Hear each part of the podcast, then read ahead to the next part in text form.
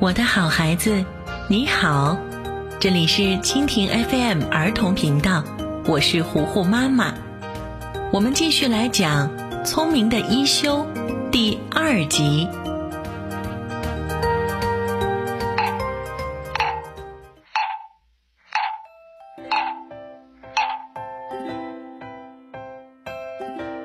寺院的生活是很有规律的。家天还没亮就起床了，撞钟是他们清早要做的第一件事。再则就是坐禅，坐禅时得摒除杂念，将全部精神集中，稍有一点怠慢就得受处罚了。早餐吃的只是稀饭或是杂粮，而且只有一点点配菜。对一群发育中的小和尚来说，的确不够营养。接着就是念经，念经过后就可以开始一天的日常生活了。大师兄和胖和尚在烧火，胖和尚本来打算给大师兄帮忙，却被大师兄拦了下来，不怀好意的笑了笑，转头找一休：“一休，拿点树叶给我。”一休也很快把打扫在一起的枯树叶用簸箕端了过去。就在这时，弥生小姐和她的仆人来寺里了，仆人手里还端着个坛子。弥生小姐是当地桔梗屋老板厉兵卫的女儿，厉兵卫在当地有权有势，所以弥生小姐也算是当地赫赫有名的富家小姐了。不知道弥生小姐带什么东西来？如果有吃的东西，那该多好啊！弥生小姐对寺里的这帮小和尚从来都看不入眼，她径直去找到老师傅，把坛子递给他。我爹要我来问候大师您，请大师尝尝这水蜜桃酱，觉得怎么样？那我就不客气了。嗯。好吃，好吃！师傅话音刚落，房间的门突然就塌了，一起倒下的还有几座一团的小和尚们。弥生姑娘一眼就看出他们是来偷看有没有什么好吃的。我告诉你们，那有毒的，小孩子是不能吃的。老师傅是大人，所以吃了不会有事。你们可就不同了。如果你们吃了，是会死的。过了一会儿，弥生小姐和她的仆人就要离开了。刚走到门口，弥生突然花容失色。原来他发现他的梳子不见了。他赶忙让仆人跑回去找。就在他等待仆人回来的时候，他看到了正在门口泼水的小叶子。小叶子的衣襟上就别着一枚一模一样的梳子。弥生这下认定一定是小叶子偷了他的梳子，一把就把梳子抢了过来。不是不是，这梳子不是你的，是我娘的。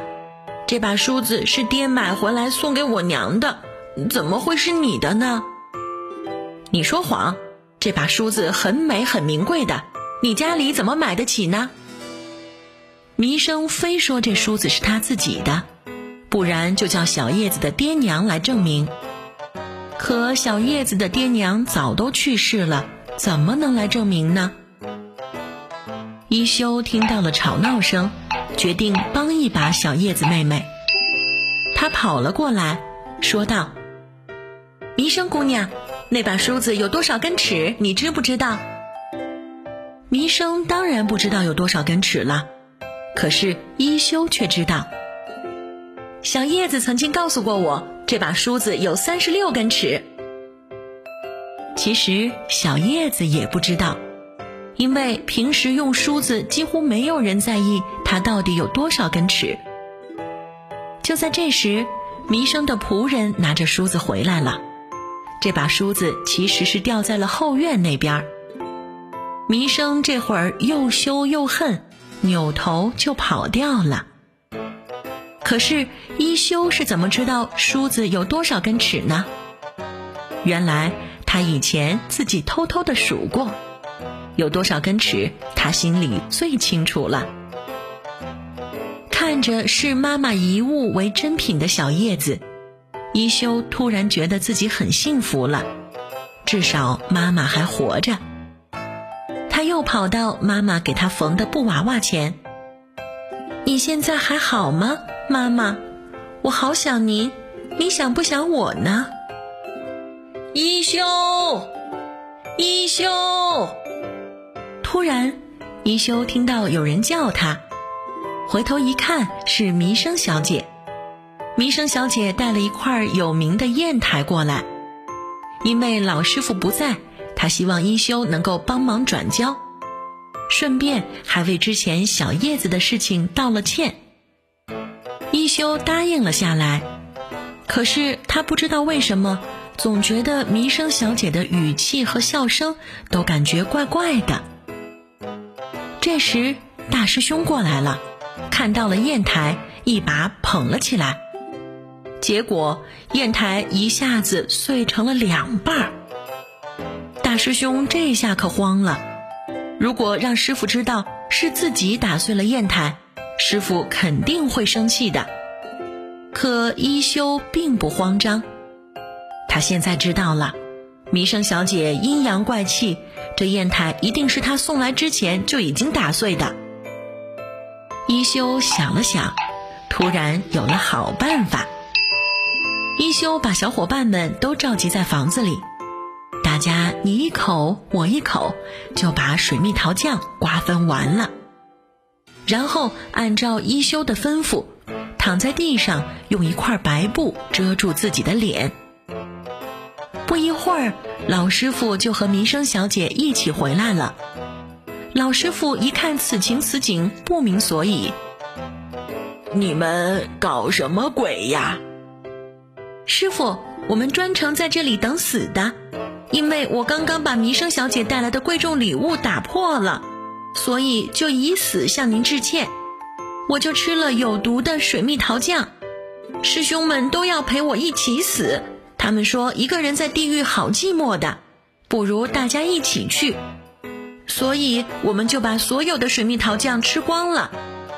我知道我们就快毒发身亡了，是不是啊，弥生小姐？民生小姐哼了一声就走掉了。师傅这时似乎也明白了什么，哈哈的笑了出来。